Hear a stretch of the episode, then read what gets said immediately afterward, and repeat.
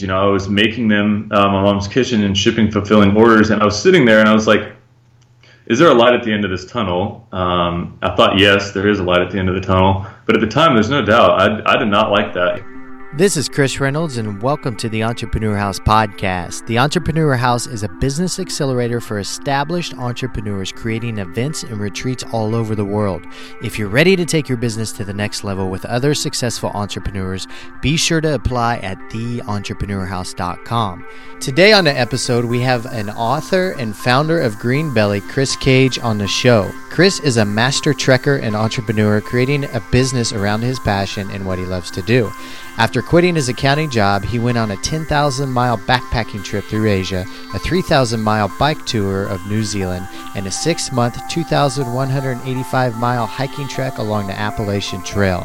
What he noticed during his travels is that nutrition is a constant struggle for extreme adventurers like Chris, so he created a business that helps eliminate that problem. Thus, Greenbelly.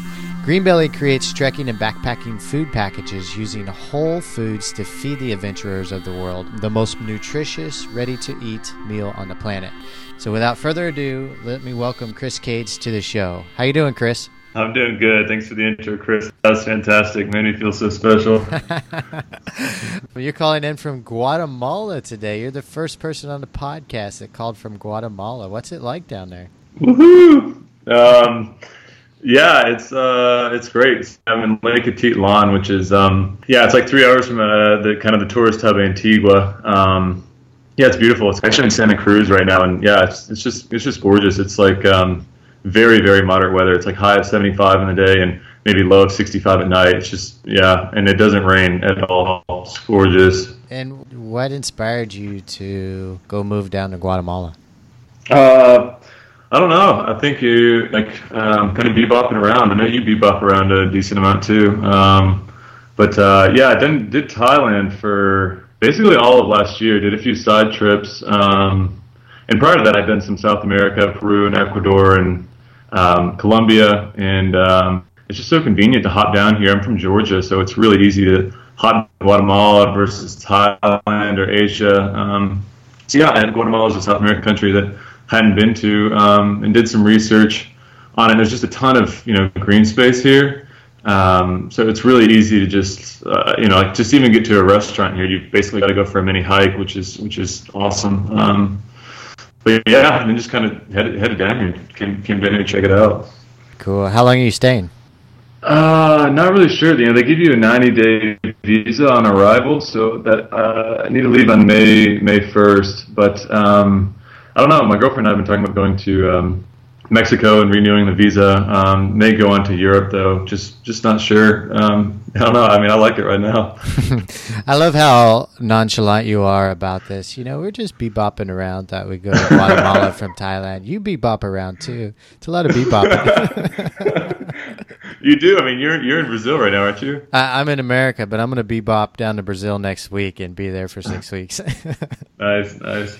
Well, let's talk business, man. Actually, let's talk. Uh, let's get to know you as the world traveling adventurer that you are. You know, I've known you for well, a little over a year now, but I really didn't know that you've been on that many adventures. I knew you had done the AT, the Appalachian Trail, but not. I didn't know about New Zealand and your trip through Asia that you took. Asia, yeah, yeah. So, yeah. so let's talk about you know kind of how you got your start so I guess it was 2011, 2012, something like that. I graduated in 2010 from college, had the accounting major, um, was doing that in Birmingham, Alabama, and uh, yeah, I was liking it. Um, it just didn't seem too too fulfilling, uh, and I think the idea of doing the Appalachian Trail specifically had been something I'd, I'd, wanted to do from like my Boy Scout days. Um, you know, we being in Georgia and Boy Scouts, we went on you know a lot of kind of weekend trips up on the Appalachian Trail, and um, yeah, it really intrigued me as, as a kid. And I knew um, just a couple years into the accounting job, I was kind of like, you know, there aren't really too many opportunities you can take off a year or six months of your life to go um, and hike it. You know, it's like, and certainly if you have kids and a mortgage and all that, your your your window of opportunity diminishes quite quickly. um, so yeah, I think I really just kind of made a you know decision to go um, do the AT. Um, so I saved up some money for maybe six months, uh, and you know, I had tack on tack on top of the AT. I wanted to do um, check out Asia, maybe teach English. I was really thinking about Lord of the Rings. You know, Lord of the Rings, I think, was like the biggest selling poster for New Zealand. Um, you know, but I I was I was a victim of that too. I was like, oh man, that, that landscape just looks so amazing. So I wanted to go check out New Zealand, and um, yeah, ordered a bike or got a bike on Craigslist in Alabama, and uh, boxed it up, shipped it to New Zealand, and um, basically rode my bicycle down the length of New Zealand and kind of camped out um, along the way. You know, pretty much every night I just kind of pull off on the you know, in some sort of valley or near a mountain or something, and just kind of throw my tent up um, and camp out. And I did that for uh, about three three months um, until I got from you know the, the, top of the North Island to the southern tip of the South Island. Um, yeah, and I think on that trip I was really burning a ton of calories, man. It was like you know 100 miles a day on the bike, um, and I was hauling a bunch of stuff, and it really was just taking a lot out of me. Um, so there was a, there was a product actually there that was a high calorie uh, kind of meal in itself, and I was just chomping those down like crazy. You know, we were eating like um, just basically drinking honey and eating peanut butter and just trying to, you know, not turn into skin and bones while we're, um, you know, doing 100 mile bike rides every day. Um, yeah, and so I came back after New Zealand, and on top of that, I mean, I did some stuff in Asia. I did like you know teaching English and uh, volunteering in an orphanage and. Uh, traveling around Thailand and China and all that kind of stuff. But that was much more of a kind of backpacking hostel kind of thing. I wasn't doing too much um, hiking or bicycling over there. Um, but after the kind of international Asia and New Zealand came back to the States and it was time for the Appalachian Trail, um, which I don't know if any how familiar any listeners are with the AT, but it's um, it goes from uh, Georgia to Maine, uh, which goes through 13 states, I believe, and um, yeah, it's 2,000 over 2,000 miles and takes about six months to walk. So, um, you know, a similar thing to bicycling in New Zealand. It was a lot of caloric burn. Um, instead of you know bicycling 100 miles, it was hiking 20 miles a day. But it was the same kind of lifestyle of carrying all your supplies on your on your person. Um, you know, a lot of physical exertion uh, and camping out every night. So it was like the need for simple food um, with dense nutrition was like the demand was very high, uh, and, I think the products out there were um, not they were heavily processed, kind of those dehydrated, freeze dried meals have a lot of a lot of nasty stuff in them. Um, and then the other stuff was, uh, you know, fruit is just perishable and it's got a lot of water weight, so it's really heavy. Um, and bars got a little monotonous, uh, and bars were also like um, 200 calories, um, which you know you, to get like to a five or four thousand calorie diet, you'd have to just be chomping down a ton of those things. Um, so yeah, I think the uh, and the AT kind of solidified, you know, the, the, kind of the desire for something, um, you know, more robust. So yeah, I came back and started working on Green Belly and uh, developing a kind of a dense nutrition, one third of your daily needs into a meal package that's lightweight, ready to eat. Like when you're on the go and you want some big nutrition, you know this is what you this is what you take. What year did you start Green Belly, Chris? Uh, it was two. I guess really started selling like in late 2014. Okay. Yeah, and I yeah I started working on getting a formula down in uh, early mid 2014. Okay. Can you tell us about that process of creating a product and then getting it manufactured? Yeah, totally. Um, so mind you, I was an accountant and like kind of an outdoor bum, so I was not like um, somebody ready to take this thing on. But I uh, started kind of thinking, all right, I want to. I, I, knew what I wanted. I knew what I wanted the end product to be, uh, which was you know that uh, ready to eat kind of 33% of your daily nutrition in this meal, um, and I knew I wanted it to be you know natural uh, and not with a bunch of junk in it. Um, so kind of with that idea, I started fiddling around with stuff in my mom's kitchen, and I really started. I mean, I was getting nowhere. I was just making stuff that tasted like crap, and then I was trying to calculate the nutrition on spreadsheets, and like I was way out of whack. And then I started trying to get the nutrition where I wanted to be, then the flavor profile would go total junk, and you know, and then all this combined with the fact that you have to get these ingredients to bind together into something that's not going to fall apart, and it has to be shelf stable. So you start getting like really complicated, and the fact that a lot of ingredients react with one another. So certain oils react with different with different compounds, and it's getting way over my head. So I decided to kind of outsource that expertise and um, started trying to find somebody to help make this formula. And the term I kept coming up was food scientist. You need a food scientist to kind of um, understand those those um, you know how the, how ingredients bind with one another, nutritional values. And he helped me get the formula um, down. We really sent out a ton of samples to like uh, you know I went to like a hiking festival and handed out tons of samples and just got a bunch of feedback. Sent it out to my hiking buddies. Really just tried to get something that uh, I thought tasted good um, and checked all those other boxes. Um, yeah, I think that was ready probably in the summer of 2014. Yeah, that was that was about that timeline. But yeah, it took it took several months to really get something that I felt good about. But um, I couldn't have done it without the help of, of a food scientist, and uh, he was also a chef too, so he could help it, you know, taste taste okay. Where'd you find your food scientist? Uh, I did a lot of googling. um, I think I ended up ended up finding somebody via a food science website so you've got the recipe, so to speak, for some products, and then how'd you go about getting them manufactured and created on a larger level? Sweat and tears, my man. It was just, um, uh, yeah, I had that the formula down, and I was living at home with my parents. I started just doing the uh, making some at some at home. Uh, I ordered like a, a heat sealer. There you go. And it was like um, you know that would kind of seal the packaging closed um, and then did a little bit of PR outreach, just kind of seeing if anybody would bite on this product, uh, and you know got some PR. You know that was like just within the first couple weeks or months of selling. Bicycling Magazine um, had us on their homepage, which, was just really cool. Mm.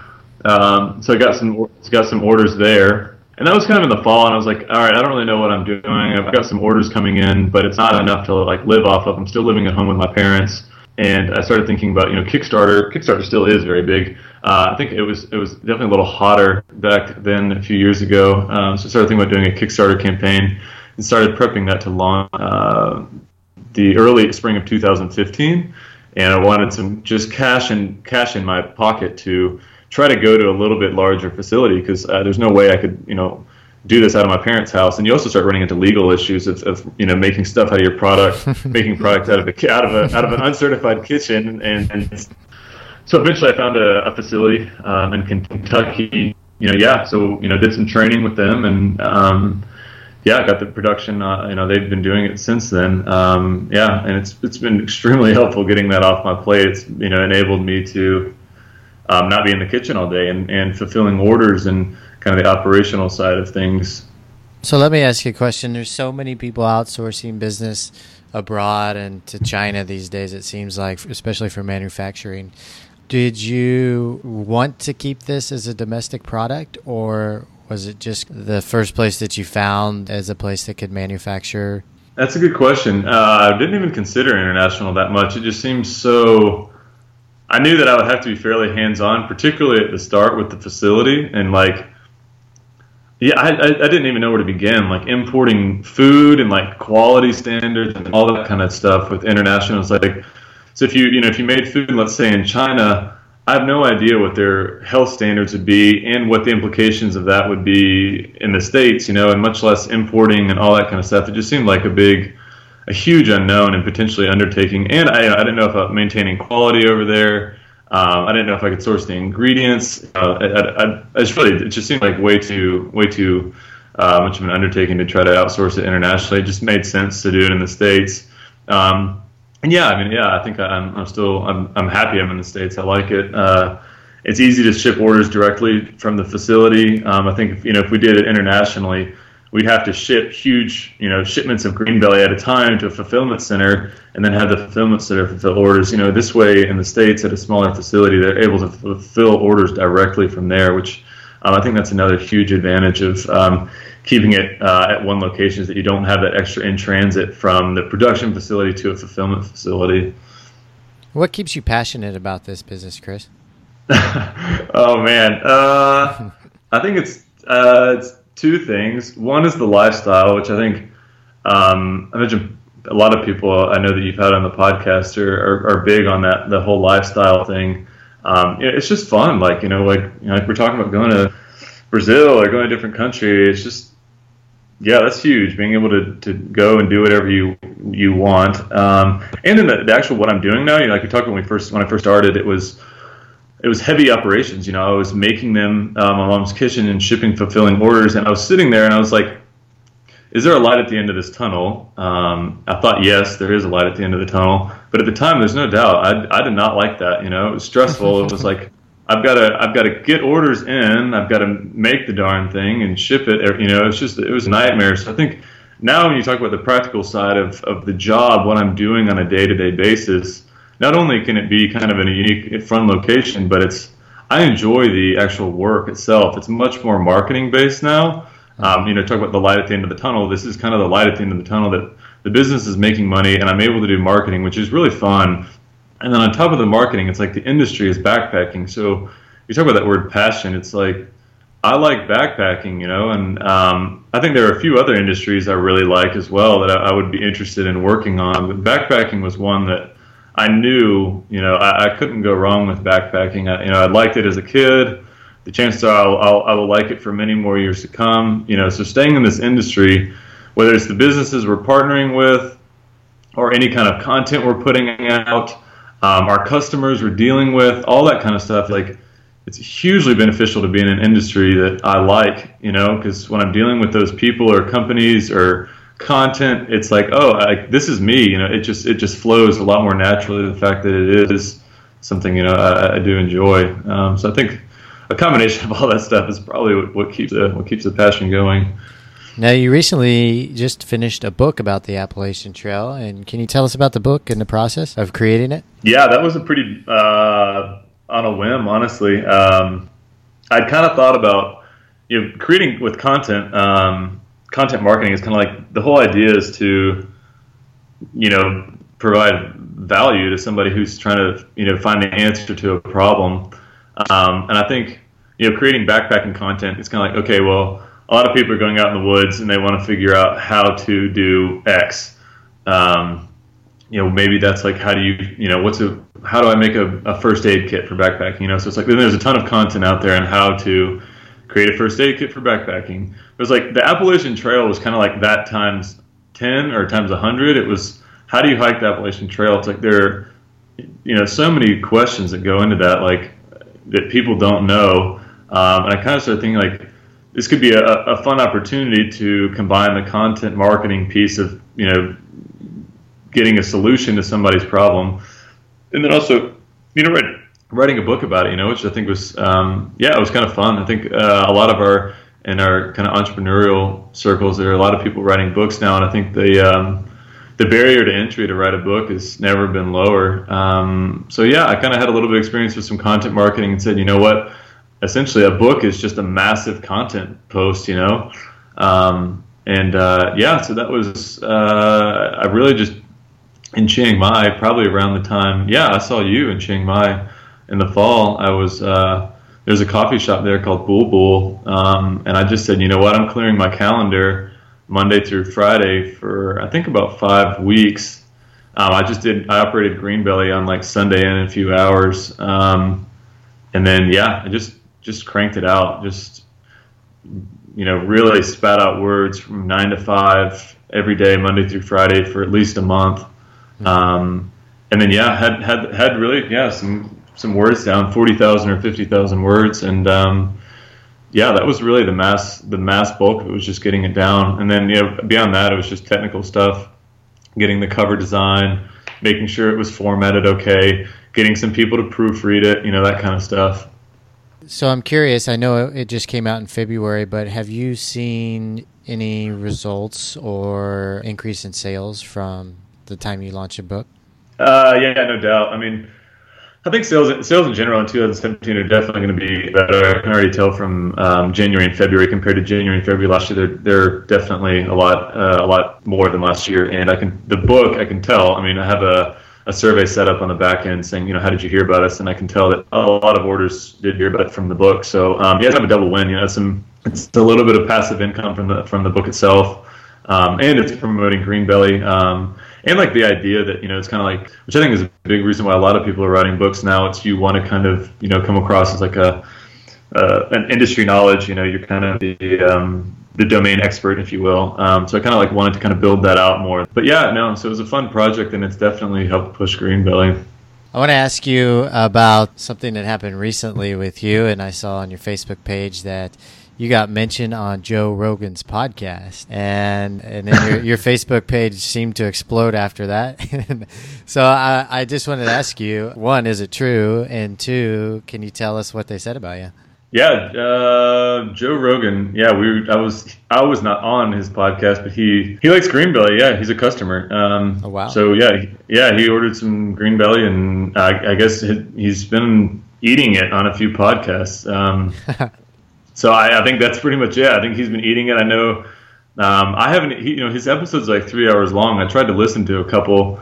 Um, but it's like it's, it's kind of like you know where's Waldo? It's like trying to find the little mentions of Greenbelly in his in his podcast episodes. But I know one of that the uh, the Dominick Cruz one he talks about Greenbelly right at the beginning. But um, yeah, yeah, no, it's been it's been cool. I think uh, having having Joe Joe be a fan. yeah, I can imagine. Did you see a spike in sales after he mentioned you?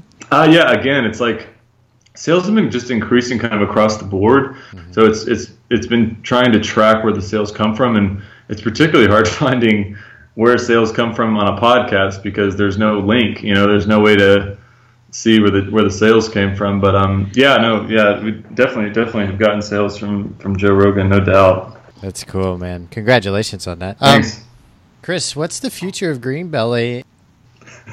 um, let's say, let's just say uh, five to ten years out. Man, I have no idea. For the time being, I think, like when I first started getting going, it was kind of like um, you know, there was the whole four hour work week dream. It was, can you, you know, in six months to a year, set up something that, you know, will let you travel and work remotely? And it was kind of like, okay, check that box off.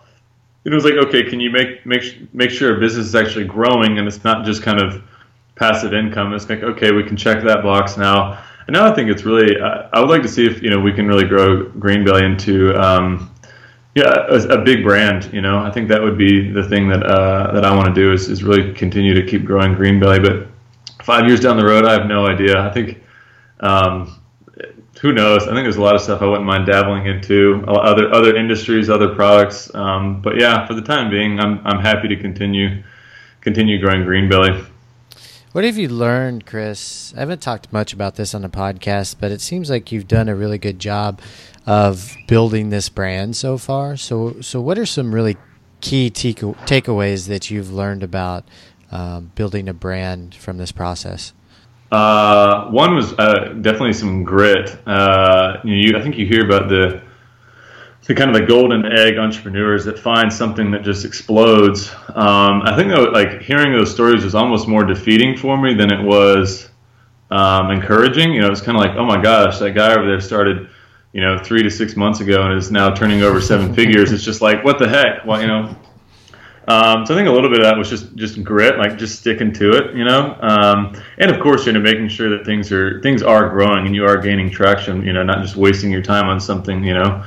Um, but I think the, the thing for uh, for Greenbelly was you always heard like, oh, Instagram is huge in 2016, and like you need to be doing all Instagram marketing or SEO is huge in 2015, and you need to be doing all this. And oh, if you're not on Snapchat, you're doing, oh, you need to be doing PR outreach. It was like you heard all this stuff on marketing channels and you know Facebook ads, and everybody needs to be doing um, all this stuff. And it was kind of like that's overwhelming, and there's no way that all businesses are going to be able to, to tackle each one uh, well um, so I think one thing was the past couple years running Greenbelly was really like throw darts, you know, like see which one sticks. Um, and so I think to a certain degree, a lot of them failed, um, but to a certain degree, a lot of them did did mediocre or very well. So it's like even those mediocre marketing channels, like they still bring in revenue. Um,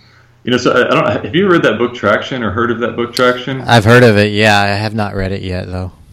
That's like when I read that book, it was um, I didn't feel like the action there was like much actionable advice, but I thought that book did a great job of kind of painting the marketing landscape. It was like what are all the options out there? You know, is, is it PR outreach? Is it social media? Is it uh, affiliate marketing? Is it, you know, there are just so many, I think they outline maybe 20 or 25 different main marketing channels, and then they kind of give a, give a summary on them all. And that book was like, I found it very helpful just kind of seeing the whole landscape in, in one in one picture, you know, and saying, all right, I know this channel won't work. This channel this channel could work, um, and this channel looks like I think it would be promising. So, yeah, I think that was helpful. Just kind of constantly throwing darts. That's been pretty helpful for uh, Greenbelly. What do you find? Which social media platform do you find has worked best for you guys? Oh, man, I, I would love to tackle on or tackle social media so much more. Like I do nothing with Instagram, barely anything with Twitter. You know, we do very little anything like that. Um, Facebook and Facebook ads have been great. Uh, been getting extremely cheap traffic of Facebook. Have been for um, uh, over a year. Uh, yeah, definitely over a year. And the, the, the kind of targeting you can get on Facebook is unparalleled. Um, so I think Facebook, specifically ads, has, has been great for um, driving traffic, email capture, conversions, all that kind of stuff. What type of ads do you find are working working for you guys? Um, you know, I, you talk about you know some some channels work for some companies, some channels work for others. You know, I think Facebook ads work for um, at least what I've seen is they work for more lifestyle businesses. Um, so backpacking itself is a hobby. Um, so when you think about if you see content or anything like that on um, on your Facebook, and so if we're targeting backpackers and they see some piece of content coming out about backpacking, they're very likely to click, particularly if it's you know something good, right? Mm-hmm. Um, is, but take, take, that if you're something more of like uh, I don't know, let's say you're a furniture business, like it's hard to get clicks for a Facebook ad about furniture. Like nobody wants to. There's no, you know what I mean. There's no lifestyle around that. You know, mm-hmm. nobody has a hobby of furniture, so it's like the backpacking thing for for traffic has been really helpful. Like, okay, I'm I'm interested in this piece of content. Um, but I mean, specifically types of content. Uh, I mean, yeah, we've had a lot and a lot of different kind of content that's done well on Facebook ads, like um, guides to backpacking tents, backpacking food ideas. Um, yeah, I mean, even directly to our product page, um, we've we've had success, you know, converting directly straight from there. Um, but yeah, Chris, is there any? Other, well, one more question. Do you have you used any videos with Facebook ads? No, uh, I want to. You want to help me? uh, yeah, I did a I did a video. I wanted an explainer video for the for the homepage. I did one last year, just or for the product page as well. So, you know, somebody that doesn't know anything about Greenbelly can can hear what it is on our product page. But like as far as any kind of video content, I think the only thing there would be time. You know, like it sounds like a lot of time. Written content takes a long time, and I don't know enough about video editing myself. I would have to have a really somebody near me, you know, on almost a weekly basis helping create video content. I just couldn't do it, you know, my, myself. And it's like, I don't know practically how I'd be able to do that, you know. Um, in Guatemala one month and Mexico another month, you know, finding somebody to help me with some video. Um, but yeah, maybe maybe sometime soon. Well, if you're if you're hiking to the store and to the restaurant, just have somebody follow you around with your iPhone and take some video, and you get some good shots in Guatemala. that's that's true. I, I, need some more product down here too. I want some more product shots. I'm I'm out of Greenbelly in Guatemala. Oh. okay, buddy. Let's wrap up there. I want to give you a big thank you for coming on the show, man. You gave us some good wisdom. It was really cool to hear your story one on one too. So thanks for sharing and thank you for spending your time with us this morning. Yeah, man. Thanks for having me, Chris. It was fun. And uh, listeners, we're going to wrap up there. And thanks for joining us once again. We'll put all. Oh, one more question, Chris. If the listeners want to reach out to you, where's the best place they can do that at? Chris, C H R I S, at greenbelly.com. We'll put all the links in the show notes. Check out Chris's webpage, Greenbelly. Check out his book, How to Hike the Appalachian Trail. And then if you want to touch base with Chris, we'll put his email there too. Again, thank you, Chris, for joining us. Listeners, thank you for joining us once again. And we'll see you all on the next episode. Goodbye, everybody. The Entrepreneur House is a business accelerator for established entrepreneurs. Imagine spending an extended period of time with other successful entrepreneurs working together and growing your business. Day to day, you interact with other driven and smart business people. Spending an extended period of time around them alters your business and your mentality around business.